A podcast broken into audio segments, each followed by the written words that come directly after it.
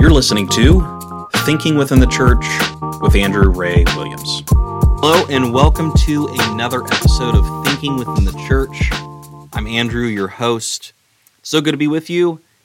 And as many of you know, if you've been journeying with us over these last few weeks in this season, we've been talking about Dietrich Bonhoeffer and his great book on life together.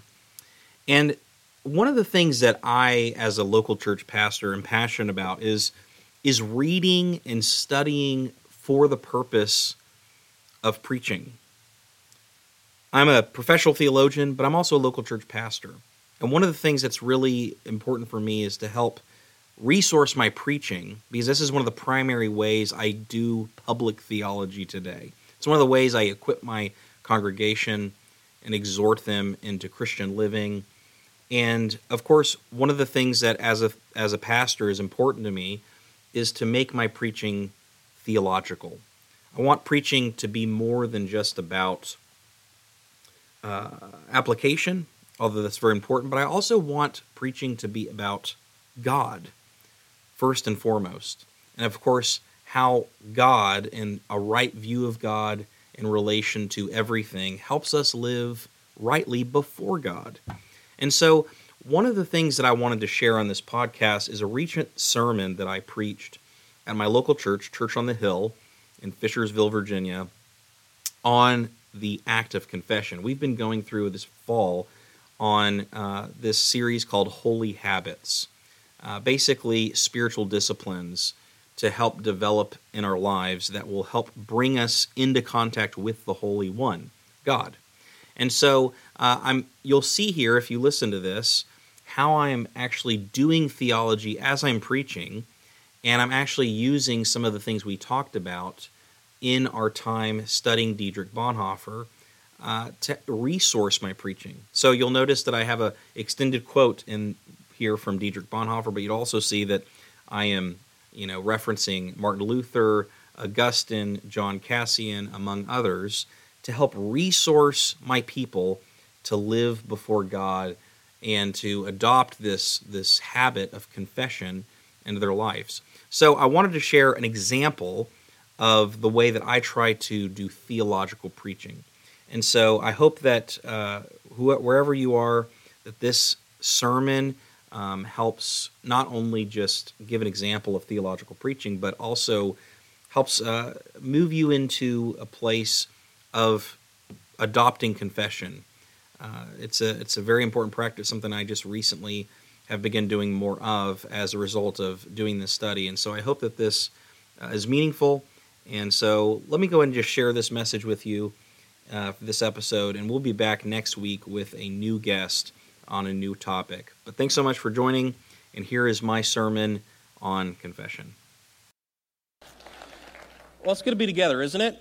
Let's open our Bibles to 1 John chapter 1. Some of you may know we're in a series called Holy Habits, right? We all have habits.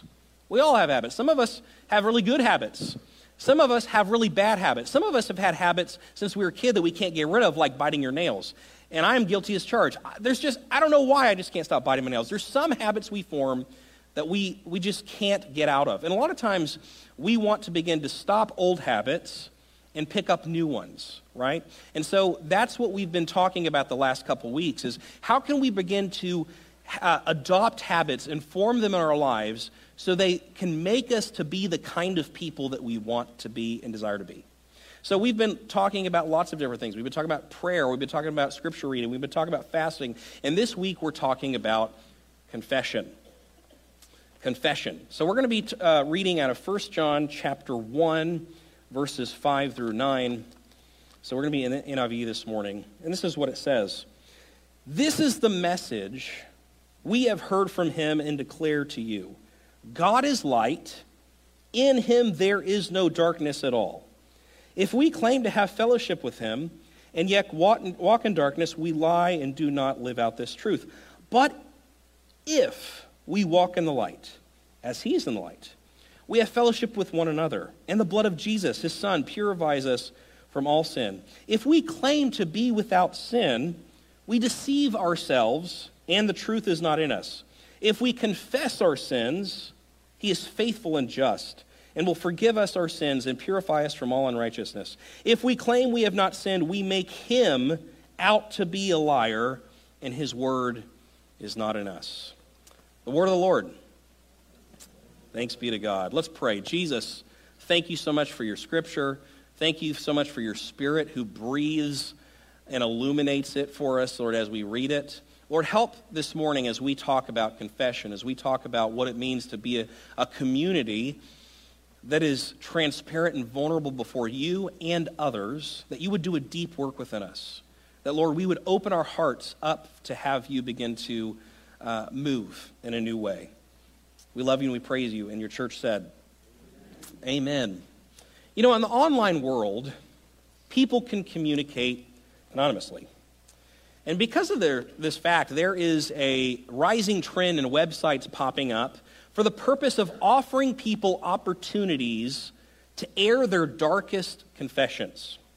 Visitors put into words the very thing they have spent a lifetime wanting no one to know about them.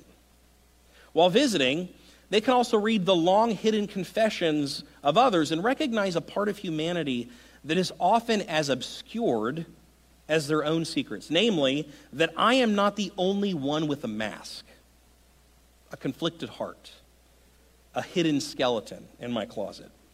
Every single person has at least one secret that would break your heart, one the website reads. If we could just remember this, I think there would be a lot more compassion in the world.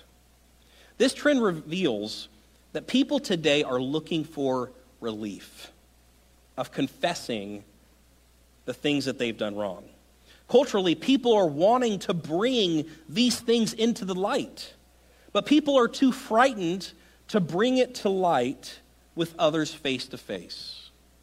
What we find in our text in 1 John is an invitation, but it's a unique invitation, especially in our world. It contains the message that in Jesus there is no reason to hide. Before we came up with plans to improve our images, or learn to pretend with masks and swap our identities. He saw who we were and was determined to love and save us regardless. Here in 1 John, he says, God is light, and in them there is no darkness. Therefore, we cannot be in him and walk in darkness. However, this doesn't mean that we never sin.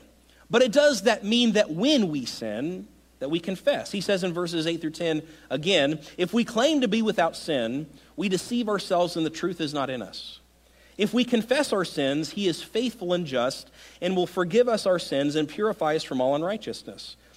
If we claim we have not sinned, we make him, talking about God, out to be a liar and his word is not in us.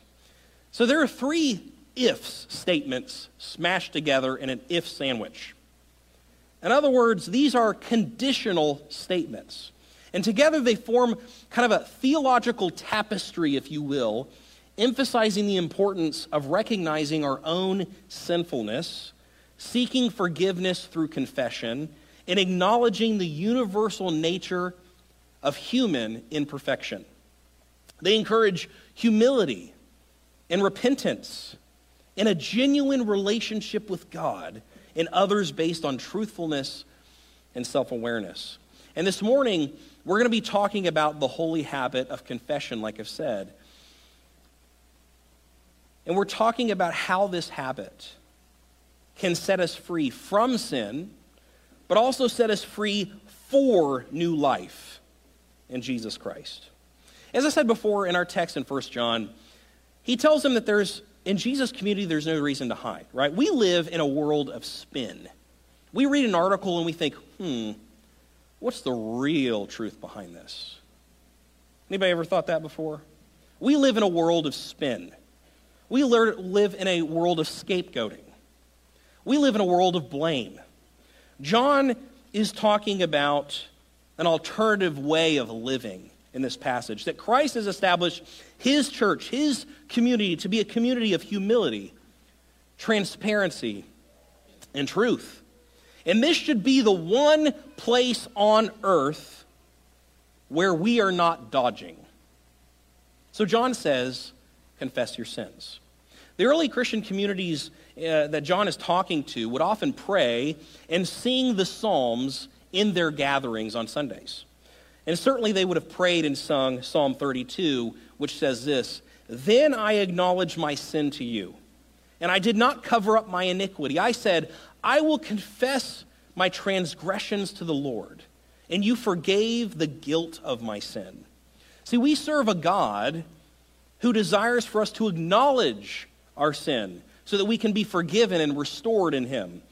Proverbs 28:13 says, "Whoever conceals their sins does not prosper, but the one who confesses and renounces them finds mercy." What we find in both the Old Testament and the New Testament is the practice of confession. That it is not so much what God gets out of our confession, but it is about what we get out of it. This is key. As Proverbs says, there is a relationship between whether or not we conceal or confess our sins and how our lives end up playing out. God has given us the gift of confession. It's a gift for our own flourishing in Him. And interestingly, this is actually not the only scripture that says this is a case. There are other studies that show this as well. Two diverse sources, in fact. Christian monasticism in the fifth century and modern psychology agree on at least one thing that keeping dark secrets can destroy us, and confessing them can set us free. In the fifth century, there was a Christian spiritual writer named John Cassian. He claimed that, quote, as soon as a wicked thought has been revealed to God and at least one other Christian, it loses its power. The demonic stronghold of sin is drawn out, as it were, into the light from its dark and deep cave by the power of confession.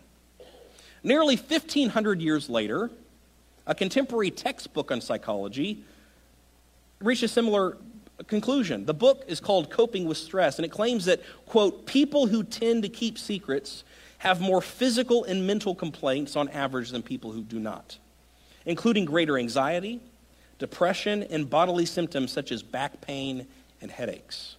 The book also argues that finding healthy places to share our secrets lead to freedom. The author says this The initial embarrassment of confessing is frequently outweighed by the relief that comes with the verbalization of the darker, secretive aspects of the self.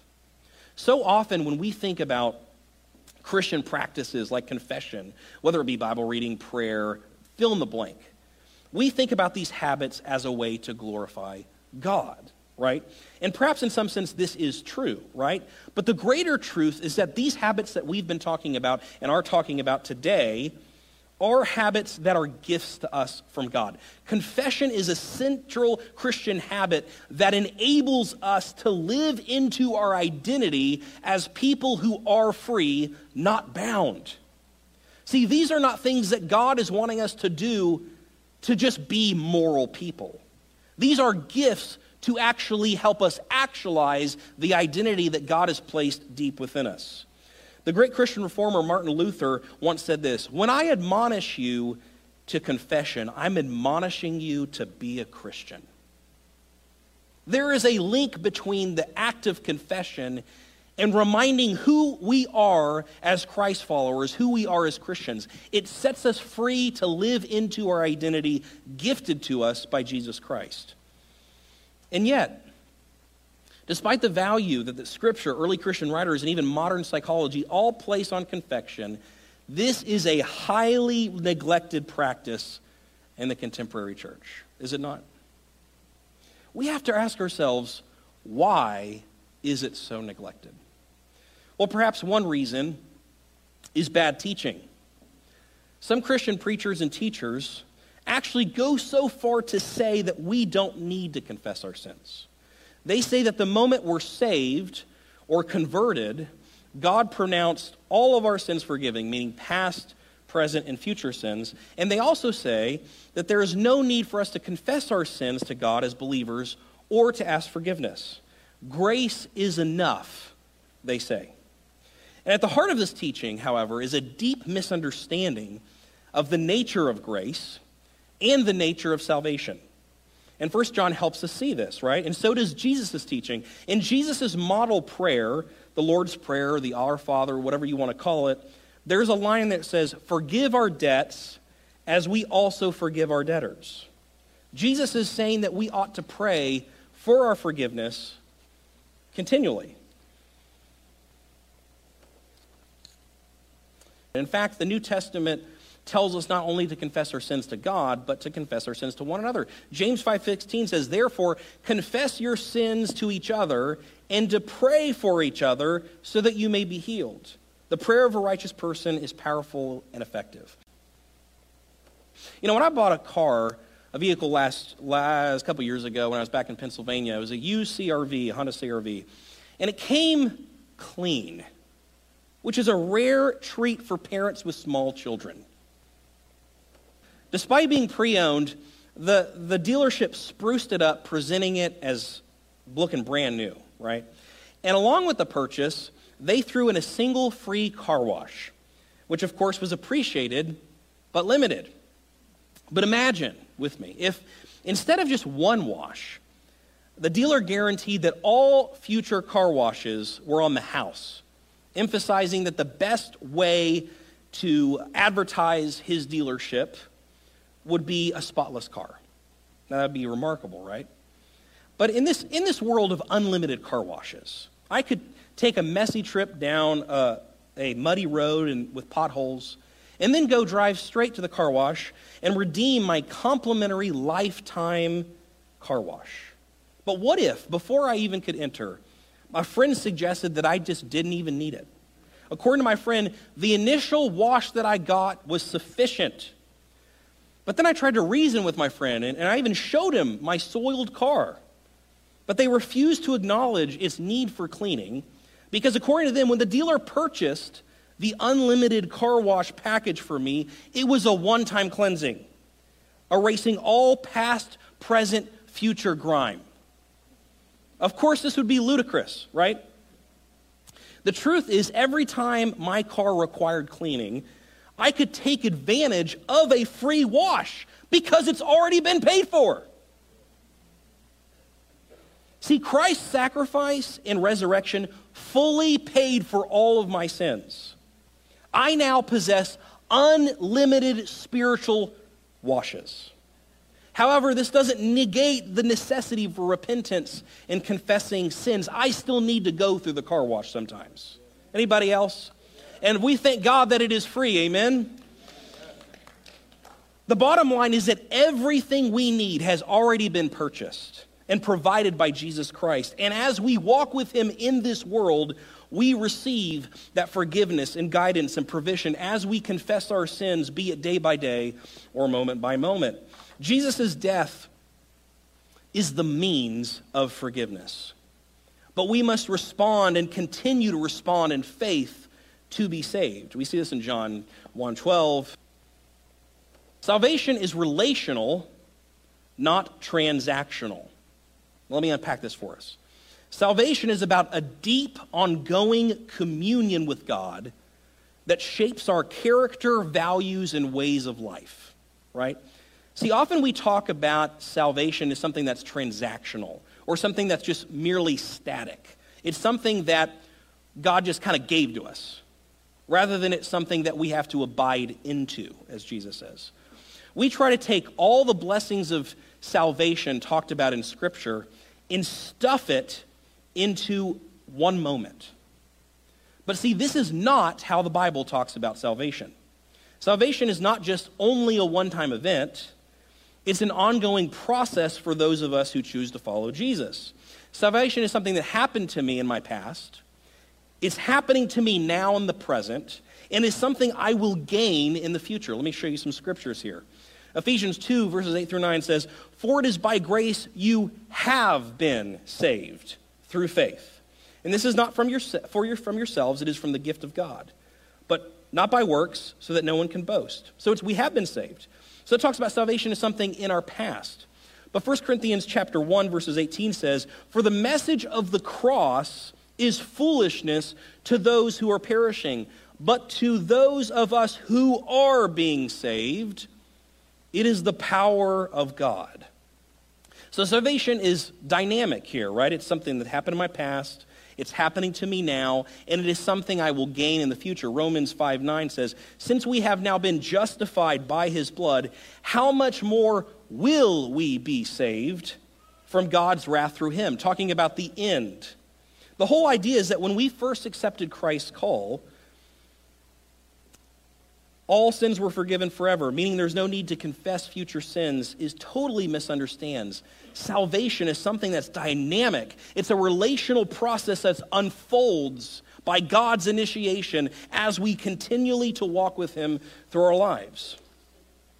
A second reason I think that we don't often confess our sins is, let's be honest, it's pride. Let's face it, we're not used to being vulnerable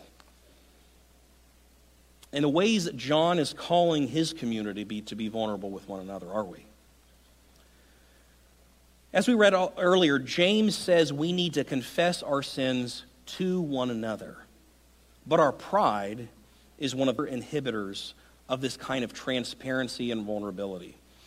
If you want to make the act of confessing your sin as pleasant as possible, then make a full, not partial confession. This is the message from a recent study conducted by researchers in the U.S. and Israel titled, I Cheated, but Only a Little.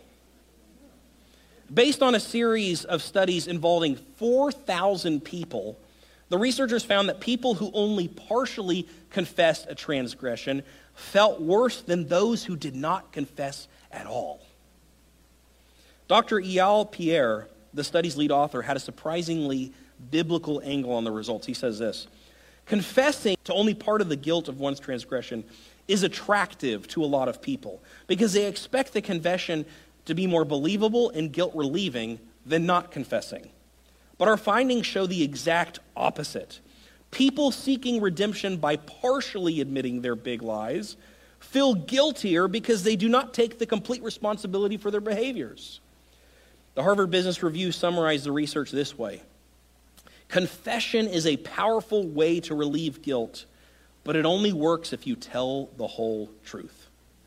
See, Jesus calls his church to recognize that we're all sinners apart from him.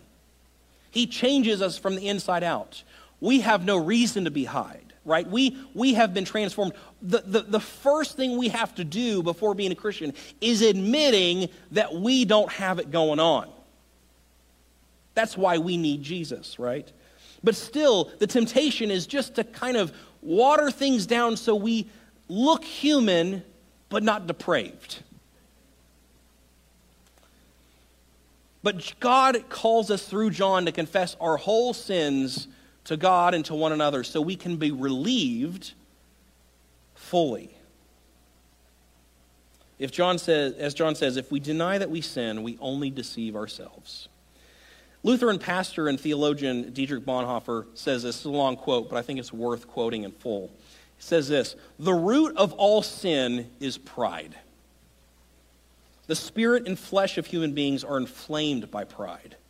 For it is precisely in their wickedness that human beings want to be like God, free of sin, right?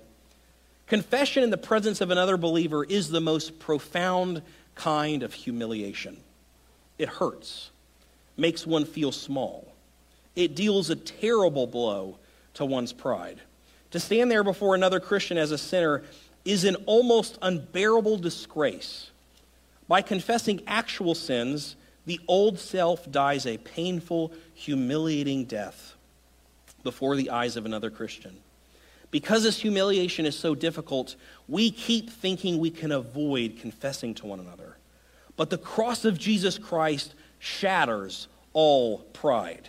We cannot find the cross of Jesus if we are afraid of going to the place where Jesus can be found the public death of the sinner. According to Bonhoeffer, confession is an act of humiliation, but a spiritually necessary humiliation. You're not humiliating the capital S spirit, you're humiliating your small s spirit. In confession, we declare our need for God, our ongoing need. Not just our need in our past, but our need, we need God's grace in the present, not just to forgive, but to help empower us to live according to Jesus Christ. We can't do it on our own. And sometimes we will fail. It shatters the sin of pride and trying to manage people's perceptions of us. In confession, we declare that God is who we really need in our lives. We declare our brokenness without Him. In confession, we hear a fellow believer remind us of God's grace and forgiveness. See, followers of Jesus Christ have actually been given the opportunity and authority to receive the confession of sin and to forgive it in Jesus' names. John 20, verses 23 says, If you forgive anybody's sins, their sins are forgiven. If you not forgive them, they are not forgiven. What a strange and odd kind of passage, isn't it? God has made us chosen people, a royal priesthood, as 1 Peter 2 9 says. He has given us a life giving ministry and authority in the name of Jesus to pronounce forgiveness over our fellow brothers and sisters, telling them of God's forgiveness and grace for each one of them. And it's such a wonderful privilege that God has given us this. What a life giving ministry. But why should we shy away from it?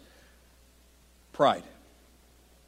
Bonhoeffer, when talking about pride and confessions, ends up asking Should we not find it easier to go to one another in confession than to go to a holy God? If he don't, if we don't, he says, there's a chance we may be deluding ourselves into thinking we are confessing our sin to God, but instead we have been confessing our sin to ourselves and simply forgiving ourselves. This self forgiveness can't break the pattern of sin. See, one of the great things about confessing to another is that you're confessing to God in the presence of God's body, of someone who is representing the body of Christ. Things are brought fully into the light. And when things come to light, darkness can no longer have the kind of power it once did. If you're dealing with sin that you confess over and over and over and still have no victory, a question that the Spirit might ask us this morning is Have we confessed this sin to God in the presence of God's body? We don't need to confess in front of our whole body here, but a representative of Christ's body. See, when things are brought fully into the light, the darkness is squelched. Darkness feeds, covered up. See, this is good news, right? This is actually good news. And this is when we see if confession is one of these things where we automatically feel guilty because we know that we sin. But we need to see this as actually in a positive light. Because as Augustine, one of the great theologians and bishops of the church, said this the confession of evil works is the first beginning of good works. When we confess our sins to God and one another, we are released from its grip and empowered to live as God has us live. When the Kuwaru warriors of Papua New Guinea were about to launch into risky activity, into battle that, that, that required close cooperation, they first took time to set themselves right. Not only avert actions, but even hidden feelings had to be revealed. So these warriors, the Kawuror men, would go to a secluded spot in the jungle. They would kill and roast pigs. And as they shared a meal together, they would confess to each other the items that they had stolen and the animals that they had mistreated. But there was more on the agenda for these warriors. These warriors believed that feelings such as anger or jealousy would sap their strength in battle and cause them to be wounded or even killed. Only through confession could these pent up negative emotions be neutralized. And the Kawuror warriors understood an important truth, which is only by facing our faults, our misdeeds, and hateful or jealous thoughts can we be made whole again. Only then can we be at full strength to face the battle of darkness we live day to day. See, confession, confession makes us truly who we are meant to be, right? reveals to us and others that we are just merely people reliant upon God. Why would we expect anything less? But when we do it, it releases us to be warriors against the kingdom of darkness. If I can have the worship team come forward. As we prepare to begin to go back into a time of sung worship and respond in prayer, one thing I'd like to exhort us to is the habit that will indeed make us more holy. By stripping us of our pride and thrusting us into the arms of Jesus and his community. To be honest with you, I every single time we've been talking about this series about habits, you know, I've been I've been practicing these habits more intentionally as I'm preparing my message. And I looked forward to every single one of them except for this one. But I did practice it this week.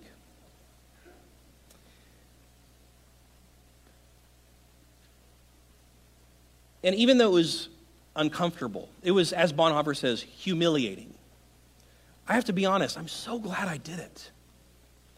Because now I'm released from the lies of the enemy. Now I'm released into the light to live according to the power that God has given me. He's reminded me of who I am in Christ, and He can do the same for every single one of us here. See, this is an ongoing practice for all of us because through it, Jesus sets us free. Now, I do want to give us some guidelines if we're going to practice this well. I think that sometimes we can be transparent in terms of letting people know what's going on, but there, there's other things that we have to be vulnerable about that oh, actually opens us up to wounding. And see, we need mature Christians who actually are not judgmental and legalistic, who actually have an own sense of their own faults, but don't let the concern about being vulnerable with the wrong person keep you from being vulnerable with the right person. Because we need this. We need people to be transparent. Frankly, people in the church today, especially in the North American church, I think we're, we're, we're so used to managing perceptions. We're supposed to, we, we have a whole industry to do that, multiple industries. But this morning, I wanted to invite us in to be the kind of community that Jesus wants for his disciples. So maybe this week, maybe it's a connection group leader that you have, maybe it's a spiritual mentor, maybe it's a, a strong spiritual friend that you have. Go and be vulnerable with them and maybe set up and say, I'd like to set up a time for me to come and confess some sins to you so I can receive the forgiveness of God. Spend some time before the Lord, write it down, bring them, and then rip those suckers up. Because God has bought and paid for unlimited spiritual washes. Amen. Spiritual writer Richard Foster says this Confession begins in sorrow, but it ends in joy. There is celebration in the forgiveness of sins because it results in a genuinely changed Amen. We serve a God who's holy and in his love has reached out to transform us into people who share in his very holiness. And confession begins by an awareness of who God is. And this morning, I want us to bring in the awareness of who God is so we can respond this morning. Begins by being in awe of God. So let's stand together and let's exalt the Lord together the awe of God coming forth as we sing, I exalt thee. And you can be seated. Let's take some, let's go and take communion together on that note. This is how we taste and see that the Lord is good. By feasting together and proclaiming to, to God and to one another. This is communion. We call it communion because we're communing with God and we're communing with others as we commune with God. So we confess our sins publicly, reminding ourselves and others that we have missed the mark we're reminded that we're forgiven in Jesus' name, and we're set aright by taking the cup and the bread, thanking God for what He's done. Most merciful God, we confess that, Lord, we've sinned against you in thought, word, and deed by what we've done, and Lord, by what we've left undone. We've not loved you with our whole heart. We have not loved our neighbors as ourselves. And so, Lord, we're truly sorry and humbly repent this morning. And for the, son of, for the sake of your Son, Jesus Christ, have mercy on us. and forgive us, that, Lord, we may delight in your will and walk in your ways to the glory of your name. Amen. And Father, we, we accept and embrace your forgiveness today. We thank you that you, we are a forgiven community in you. So, Lord, we offer these gifts to you. Sanctify them by your Holy Spirit to be for your people the body and blood of your Son, Jesus Christ, the holy food and drink of a new and unending of Jesus. Sanctify us also that we may faithfully receive this holy sacrament and serve you in unity and peace. Amen. Let us eat the bread together, the body of our Lord Jesus Christ. And let us partake of the cup, Jesus' blood spilled for us. Um, but let's go ahead and have our prayer teams come forward. If there's something that you would just like to pray for this morning, whether it be out of this morning's message or just something that's else, we just want to invite our prayer teams to come up now. And as we're going to continue to worship, we're going to release you. We're going to continue to worship. And if you have anything that comes to, to mind that you need prayer for, um, come up to one of these, these people and um, let's continue to, to worship even as we go. Let me speak this blessing over you. Lord bless you and keep you. May the Lord make his face shine on you and be gracious to you. May the Lord turn his face towards you and give you his peace. Let's walk in grace this week. Amen. Amen. Thanks so much, everybody. We'll see you next week.